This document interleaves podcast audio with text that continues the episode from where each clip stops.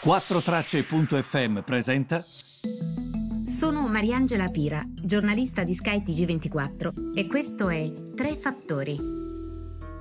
Cari tutti, buongiorno, benvenuti al mio podcast. È il 14 marzo.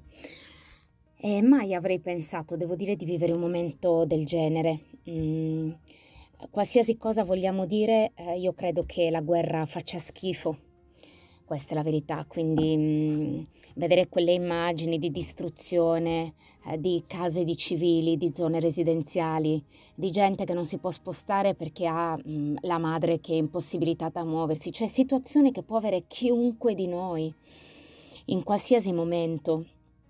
Io credo che mh, mm, Occidente anche, non solo la Russia, abbiano sempre spinto comunque... Ehm, diciamo verso le armi, verso la guerra, nessuno è immune dalle responsabilità.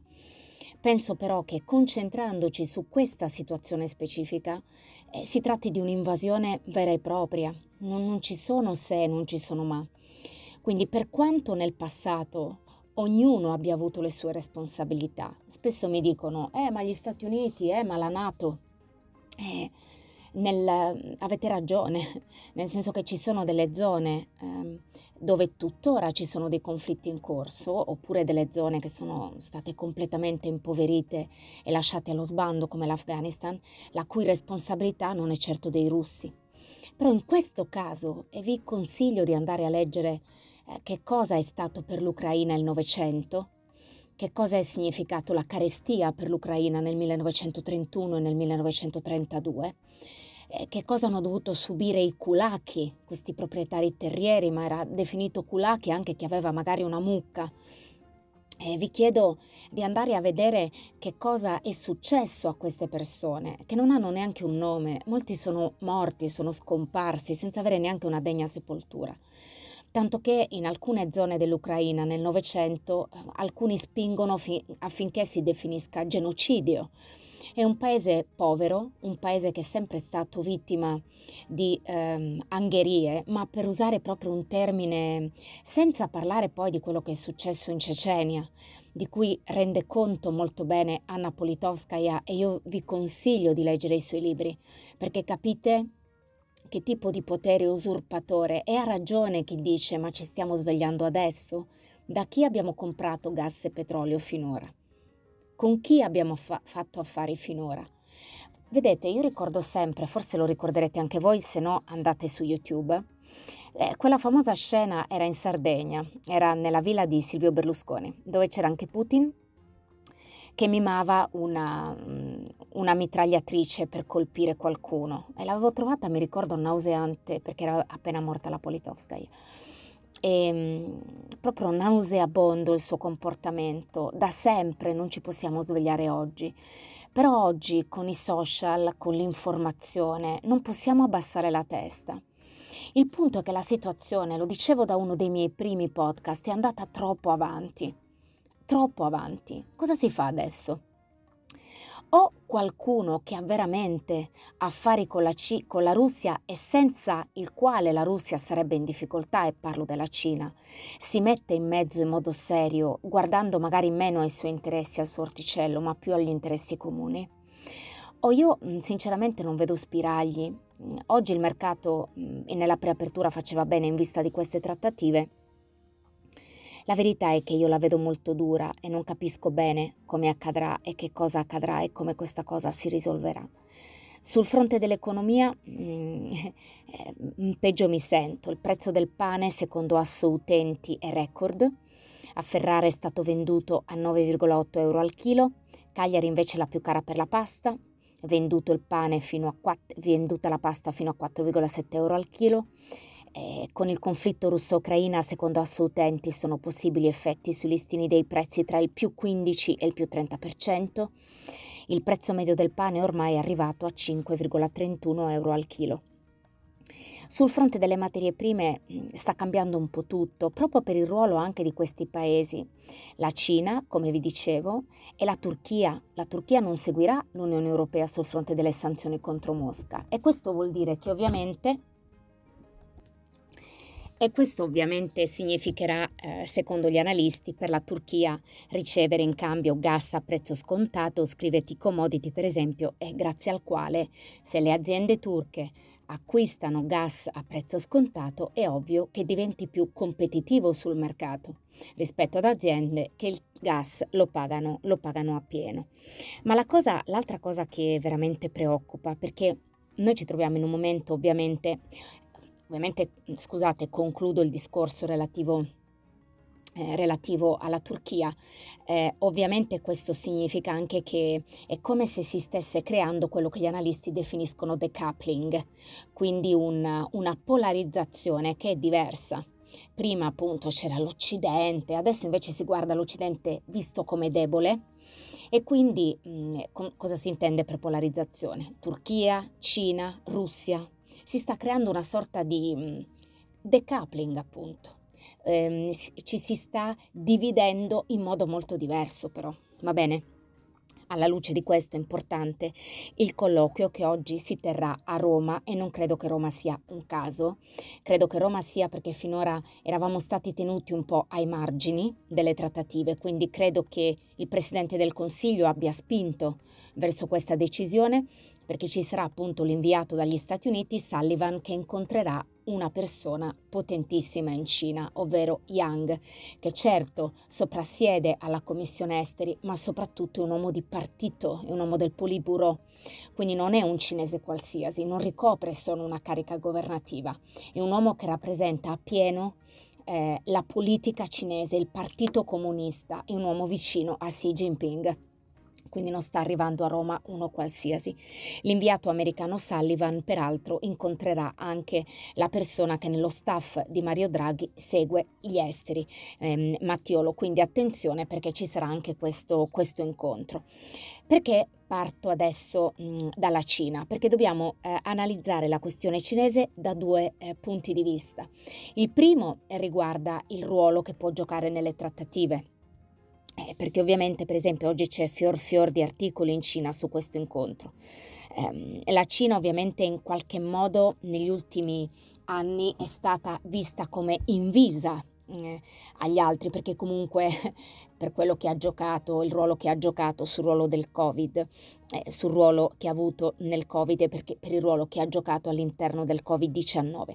Financial Times ieri ha detto che la, la Russia ha chiesto alla Cina per assistenza militare nella sua invasione in Ucraina e i funzionari americani hanno detto al Financial Times che la Russia ha richiesto proprio equipaggiamento militare e anche altra assistenza dall'inizio dell'invasione.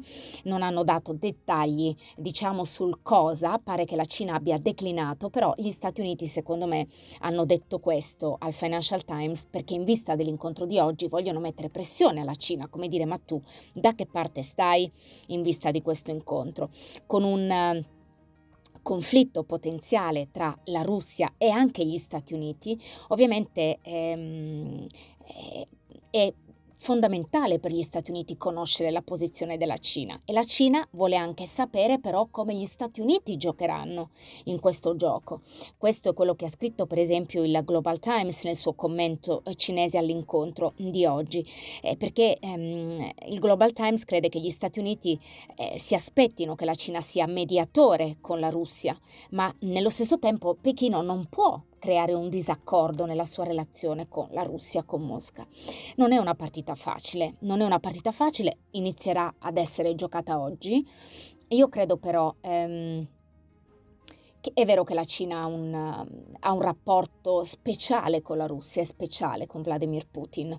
Credo altresì che sinceramente non voleva che le cose prendessero questa piega. Questo è il mio, um, è il mio sentore, questo è il mio parere sulla base di quello che ho letto e di quello che ho studiato, poi magari mi sbaglio. Mm, però la Cina in generale non è un paese guerrafondaio quindi non credo che volesse questo. Lei vuole emergere dal punto di vista economico, vuole mh, mm, guadagnare rispetto agli altri, a volte vuole giocare senza assolutamente alcuna reciprocità, si iscrive al WTO, l'Organizzazione Mondiale del Commercio, ma non gioca seguendo le sue regole, fa assolutamente i suoi interessi, da qui a dire che sei guerrafondaio però è tutta un'altra cosa, secondo me loro non vogliono, non amano la situazione in cui si trovano in questo momento. La Cina però gioca un ruolo di rilievo anche da un altro punto di vista, come sapete, nella questione ambientale. E purtroppo addio Green Deal, eh? perché secondo quanto riporta Bloomberg, ehm, la Cina sostanzialmente inizierà comunque a ridurre le importazioni, quindi quanto compra di carbone dall'estero e sta iniziando ad aumentare, sta pianificando di aumentare l'estrazione di carbone di nuovo. Questo sapete cosa significa, vero? Che se c'era stato un miglioramento in tal senso, eh, adesso questo miglioramento non ci sarà più eh, perché comunque mh, continuare a estrarre carbone rafforzare l'estrazione di carbone, visto quello che sta succedendo, visto che il mercato delle materie prime è completamente svarionato da quello che accade, è ovvio che significherà più inquinamento. Bye bye lotta al clima, lotta al miglioramento del clima. Del resto BlackRock in Russia ha preso una bastonata di 17 miliardi di dollari e quindi probabilmente assisteremo a una correzione di rotta anche per gli altri a Wall Street. Eh? E questo è il sentore, per esempio, degli analisti eh, questa mattina. La Cina quindi va vista eh, sul fronte delle trattative, sul fronte di quello che sta facendo per il carbone, sul fronte del Covid, perché pare che ci sia questo nuovo focolaio Shenzhen, che peraltro è una metropoli, risiedono, siamo nel sud della Cina, vicinissimi a Hong Kong, per intenderci è la prima cittadina che trovate, superata Hong Kong nella China Mainland, cosiddetta China continentale, e la Silicon Valley cinese viene definita, non è proprio così, eh? però mh, diciamo che si avvicina tanto al concetto che è la zona del Guangdong per i cinesi. Devo dire che ci sono 17 milioni di residenti nella sola Shenzhen che rimarranno a casa fino al 20 marzo. Ci saranno tre giri di test di massa anti-Covid. Tutti gli autobus, tutti i sistemi di metropolitana sono già stati chiusi. Nei porti potrebbe esserci appunto un sistema di gestione che comunque eh, eh, prevede eh, che ehm, i lavoratori rimangano sul sito per settimane, ma non è detto che appunto lavorino, quindi mh, alla belle meglio rimarranno in attesa di nuove eh, direttive. Questo vuol dire che ovviamente ci saranno ancora problemi nella catena di distribuzione, perché se rimangono chiusi tutti i principali hub tecnologici del porto, eh, cinese importantissimo e della cittadina di Shenzhen e ovviamente questo è un problema. Questo è un problema. È un problema per la catena di distribuzione a livello globale. E ovviamente lì si producono anche gli iPhones, come sapete, quindi adesso attendiamo anche delle note da parte di Apple per capire come queste altre settimane di chiusura avranno un impatto sulla produzione degli iPhone. Toyota intanto ha già affermato che nell'altra località cinese, parliamo di Changchun, nel Jilin, eh, nella provincia del Jilin, J, Imola, Livorno, Imola, Napoli, eh, ha sospeso le operazioni perché appunto c'è un lockdown, l'ennesimo, su un, un altro focolaio di coronavirus. Anche lì capite bene che la situazione insomma Sebbene vi devo dire mm, che rispetto a tutto quello che sta accadendo, la mattina tu ti svegli e dici che cosa accadrà di nuovo. Una situazione così imbarazzante io penso di non averla mai vissuta. Ieri una mia cara collega Diletta scriveva rimpiango un po' i tempi in cui la situazione, non dico sempre, però era anche normale, seguivi gli scioperi, seguivi ehm, l'ordinaria amministrazione anche come giornalista, così veramente ti senti sotto pressione tutti i giorni, hai paura di sbagliare, ehm, leggi tante cose e ogni qualcosa, ogni qualsiasi cosa tu legga è terribile ti svegli e hai paura di cosa leggere veramente perché eh, siamo arrivati a questa situazione. Però volevo farvi un po' il punto mm, a livello anche globale, guardando appunto a Turchia, Russia, Cina, Ucraina, perché la situazione è complessa e volevo raccontarvi il piatto nel suo complesso. E, ehm, vi ringrazio per avermi seguito e vi do appuntamento al prossimo podcast. Arrivederci a tutti e buona giornata.